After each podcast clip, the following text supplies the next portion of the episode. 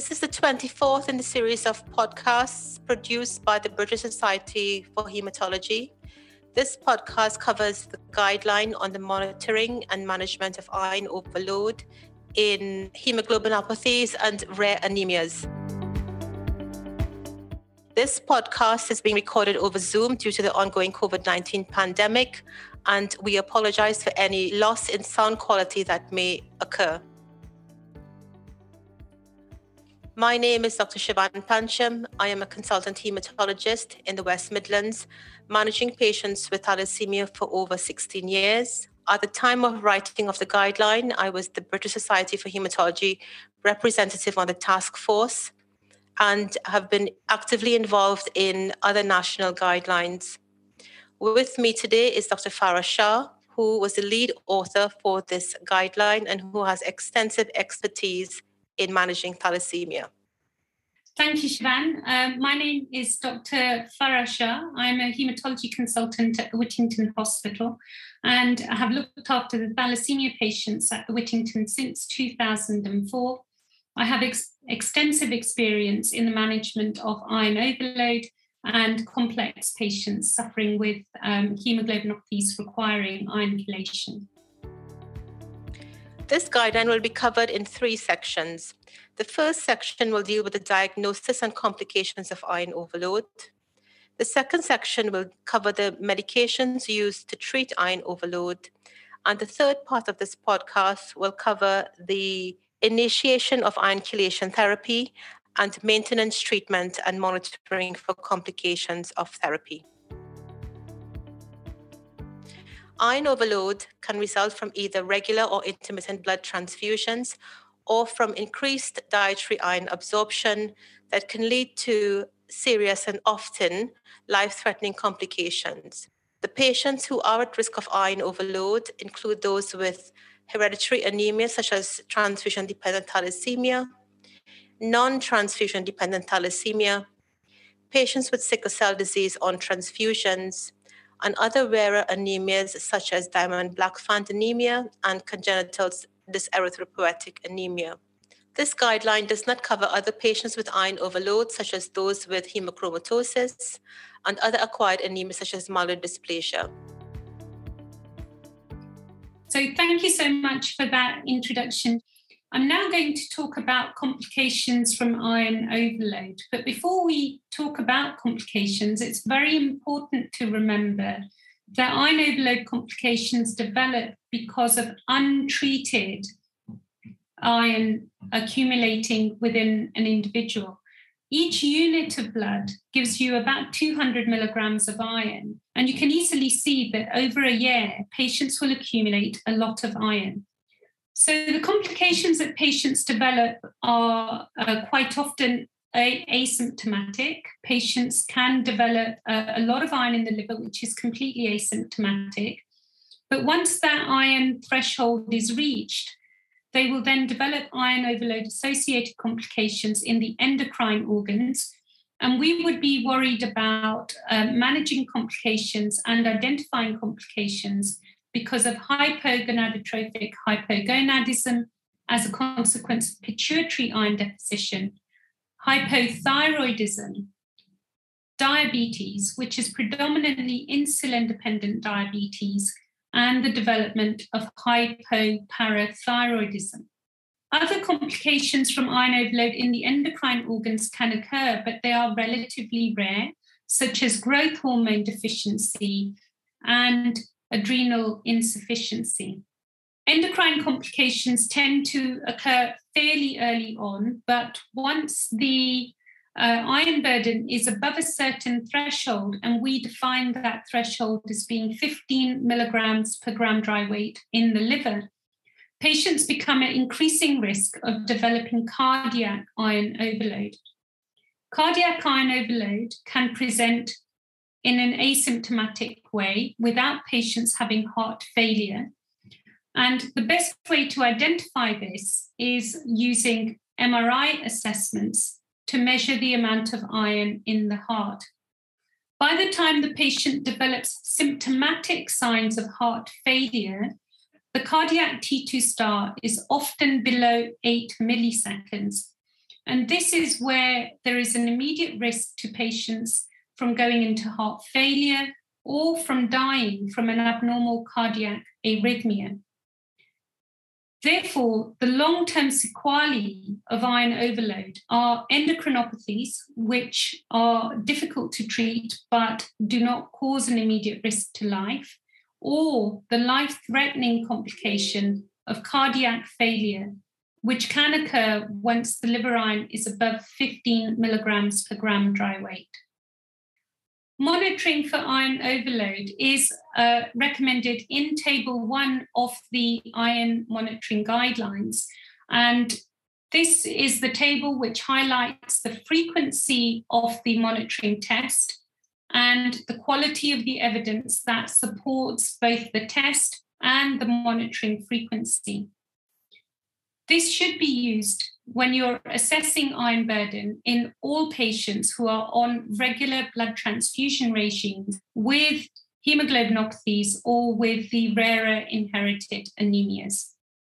MRI monitoring for iron overload should be undertaken to quantify the amount of iron in individual organs. And the organs that we concentrate on are the liver and the heart depending on the severity of iron overload in the individual organs, we would recommend that all children by the age of eight should have had their first MRI assessment for both heart and liver, and then subsequent monitoring for both the heart and the liver should be dependent on the severity of iron overload. In patients who have very severe iron overload, we would recommend monitoring using MRI techniques at between six monthly and annual basis, depending on if the iron is mainly in the heart or in the liver. In people with less severe iron overload or even with mild levels of iron overload, we would recommend MRI monitoring every couple of years. I'm just going to pass over now to Shivan, who's going to talk about the individual iron chelation drugs that we have, along with the uh, side effects and the type of monitoring that is required with these drugs. Thank you, Farah. There are three iron chelating drugs which are licensed for the treatment of iron overload. The first of these was desferrioxamine, which was uh, has been used for several years for treating iron overload and which is administered subcutaneously or intravenously. The key to success with desferrioxamine is the duration of treatment. Deferiprone is an oral agent that is given as a tablet in three divided doses and is particularly effective for the removal of cardiac iron. Deferasirox is a once a day oral treatment that has a long plasma half life the initial preparations were a dispersible tablet, and this has now been replaced by the film coated tablet, which has better tolerability on the GI tract with less uh, nausea and less diarrhea. Due to enhanced absorption of the film coated tablet, the dosage need to be adjusted downwards by 0.7 times the dose previously used for the dispersible formulation. Each iron chelating drug has its associated efficacy as well as toxicity. And the treating clinician needs to be aware of the doses, the scheduling, and also for monitoring for complications. For deferasirox, we are particularly concerned about renal and liver function tests. Prior to the initiation of treatment, baseline renal function, liver function tests, as well as a urinalysis to assess for proteinuria should be undertaken. And thereafter, urinalysis, renal and liver function tests should be performed on a monthly basis. This should be straightforward, whereas the patients have their transfusions on a monthly basis. It is recommended that audiometry and retinopathy screening should be performed annually from the age of five. Deferiprone has a risk of idiosyncratic agranulocytosis. And the recommendation is that patients should have a full blood count monitored weekly for the detection of neutropenia. At baseline, patients should have renal and liver function tests, and then thereafter, these should be repeated monthly. The recommendations for ophthalmology and audiometry testing for patients on deferiprone should be undertaken only if it is used in combination with desferrioxamine. Desferrioxamine is administered subcutaneously and intravenously. In young children, particularly attention must be paid to height because of effects on the growing skeleton. Patients on, on desferrioxamine treatment should have monitoring of their renal and liver function tests on a monthly basis. And then audiometry and retinopathy t- screening should be performed annually for those patients over the age of five. For all patients on iron chelation therapy, close monitoring of the uh, for toxicity should be balanced with efficacy.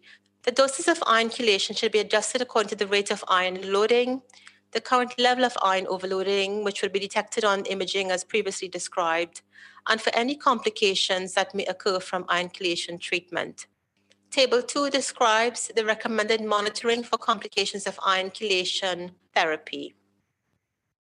In the UK, the recommendations for commencement of iron chelation treatment should be after 10 to 12 units of packed red cells, or when the serum ferritin is over 1,000 micrograms per liter on two occasions for patients with transfusion dependent thalassemia. Patients with non transfusion dependent thalassemia should be offered iron chelation therapy. If the serum ferritin is persistently above 800 micrograms per liter, or liver iron that is above 5 milligrams per gram dry weight. Patients with rare inherited anemias should be assessed on an individual basis, and iron chelation treatment should be offered if there is evidence of iron overload, such as a serum ferritin more than 500 micrograms per liter, or a liver iron concentration that is above 5 milligrams per gram dry weight. Patients with sickle cell disease who receive top up transfusions uh, should be commenced on iron chelation as per patients with transfusion dependent thalassemia. Patients with sickle cell disease on exchange transfusions, however, do not routinely develop iron overload, but each case should be assessed on an individual basis. Patients with sickle cell disease on exchange transfusion should be offered iron chelation treatment if there is evidence of iron overload as measured by MRI assessment. Thank you, Shivan. Um, so once we start iron chelation, uh, it's important to take into account a number of things. First of all, is the age at which you're initiating iron chelation. And this is particularly important for children because deferasirox is uh, licensed as first line therapy for children between the ages of two and six, but in very young children, we should not be using deferasirox. So the recommendations from iron chelation for initiation in young children is to use desferrioxamine in children who are below the age of two. And you should initiate iron chelation if the ferritin is above 1,000 or more than 100 mils of blood have been transfused. 100 mils per kilo of blood have been transfused.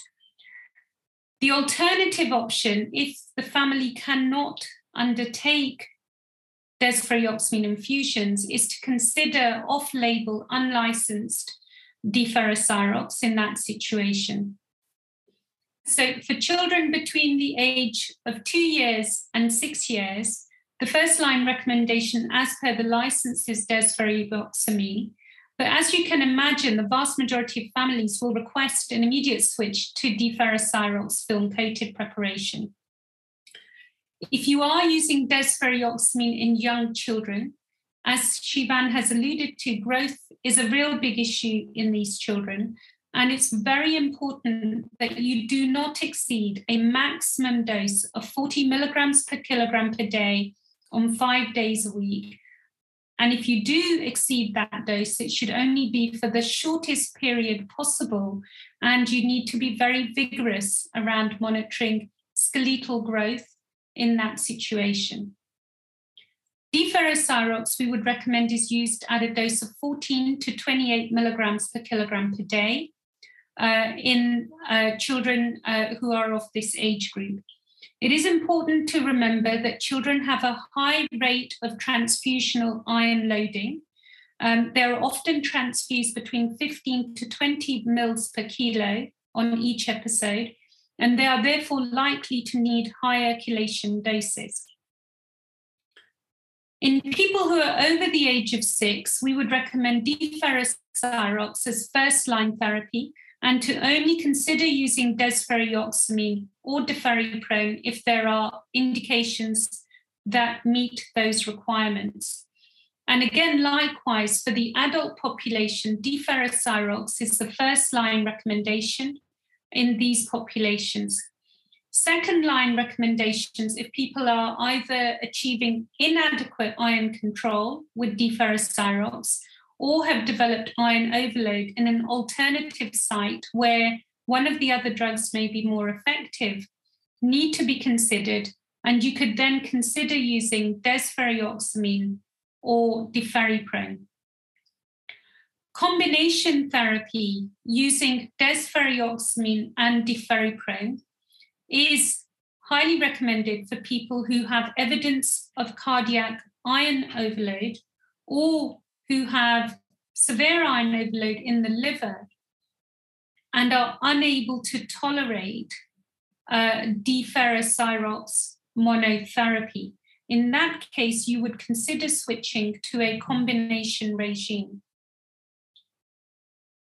Deferasirox and desferrioxamine therapy is again recommended as a second line therapy you would be considering this sort of combination therapy in somebody who has side effects but are unable to tolerate one of the drugs at a sufficient dose to achieve iron control, and you are adding in the second drug to help improve control of iron burden. Quite often, these patients are those who have cardiac iron overload but are unable to tolerate deferiprone and therefore have to do combination therapy using deferasirox and desferrioxamine, as per the evidence that we have from the HYPERION clinical trial. And then finally, the combination that you can use as second line, which is also very effective, is the use of deferasirox and deferiprone that's the two oral drugs in combination. This is again a mm-hmm. very effective regime in people who have cardiac iron overload and are unable to tolerate desferrioxamine as part of the classical combination. Or you can consider using deferasirox and deferiprone in combination, where patients are unable to tolerate one of the drugs alone as monotherapy. And this is being used to help them manage side effects so that they're getting effective chelation over a whole week. Thank you, Farah. We will now discuss the management of iron overload in, in, complex situations, and the most worrying of these is patients who present with heart failure. Heart failure is a medical emergency that requires input from clinicians who have experience managing uh, thalassemia and also by experienced cardiologists who regularly manage this patient group. Iron overload induced heart failure is a medical emergency that requires intravenous desferrioxamine at sufficiently high doses usually 50 to 60 milligrams per kilogram, delivered by a continuous 24 hour infusion. This is often best achieved with an indwelling uh, central venous access device. In addition to desferrioxamine, deferiprone at doses of 75 to 100 milligrams per kilogram per day should be added, provided that there is no prior toxicity with this agent. The patients at highest, highest risk for developing heart failure are those with cardiac iron overload as evidenced by a T2 star less than 20 milliseconds, with the lower values carrying the highest risks of development of heart failure. It is therefore essential that these patients have intensification of their treatment, and this could be done in one of several ways. Uh, for those patients on desferrioxamine, this may be, be with intensifying either the dose and or frequency of treatment and consideration to switching to intravenous treatment and or addition of deferiprone or deferasirox therapy. For patients on deferasirox, intensification of treatment can be achieved by increasing the dose as well as assessing patient compliance. One may consider either adding desferrioxamine or deferiprone in addition to deferasirox to further escalate um, iron chelation. For those patients on deferasirox, one may also consider switching to monotherapy with deferiprone at doses between 75 to 100 milligrams per kilogram per day if the liver iron overload is relatively low at less than 5 milligrams per gram dry weight. For patients on deferiprone monotherapy, one would optimize the doses to a maximum of 100 milligrams per kilogram per day and consider adding in either desferrioxamine or deferasirox. The patients with a T2 star of less than 8 milliseconds with a normal ejection fraction are the highest risk for developing overt heart failure, and these patients should be optimized with intravenous with desferrioxamine uh, 50 to 60 milligrams per kilogram per day, with in addition to combination treatment with deferiprone, 75 to 100 milligrams per kilogram per day. The preference is for the administration of desferrioxamine by the intravenous route. For patients who are unable to tolerate this regime, combination of desferrioxamine and deferasirox or desferrioxamine and deferiprone as outlined in Table 5 of the guideline may be considered. Arrhythmias, either atrial fibrillation or ventricular arrhythmias, may be encountered in patients with iron overload. However, they may also develop in patients without the presence of iron overload. These patients must be assessed urgently with management of the arrhythmia as guided by cardiologists and assessment, urgent assessment for uh, the presence of cardiac iron overload and management as described in the guideline. For any patient with the presence of cardiac iron overload as evidenced by a T2 star less than 20 milliseconds, who have either a rejection fraction that is outside the normal range, or patients who present with acute heart failure or with a cardiac arrhythmia, the management should consist of intravenous desferrioxamine with the addition of deferiprone, or if the patient is unable to tolerate desferrioxamine for combination treatment with deferiprone as well as deferasirox. Renal failure can also be a challenge when managing iron overload. Desferrioxamine can cause potential toxicity if the doses are not adjusted, and there's also a particular risk of certain infections. Regimes can include intravenous desferrioxamine on the days of dialysis or smaller doses of desferrioxamine in between dialysis sessions or a low dose of deferasirox for those patients already established on dialysis.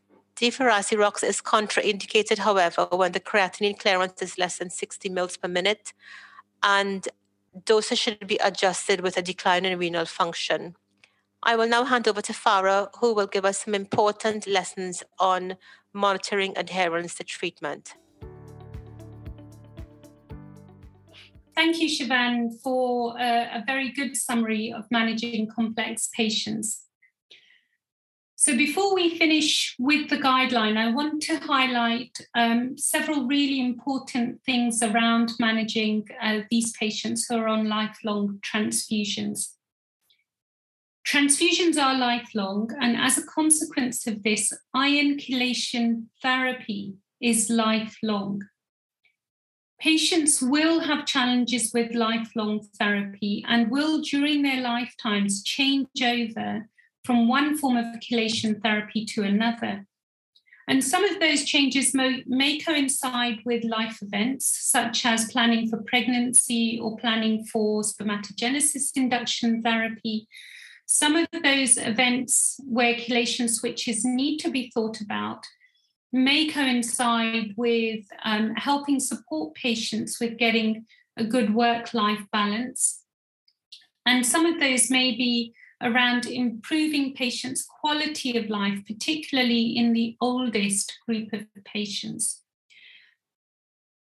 It's very important to think about where individual patients are within their life treatment cycle and make sure that whatever switches we are making to their therapy are actually helping support that patient take their therapy better.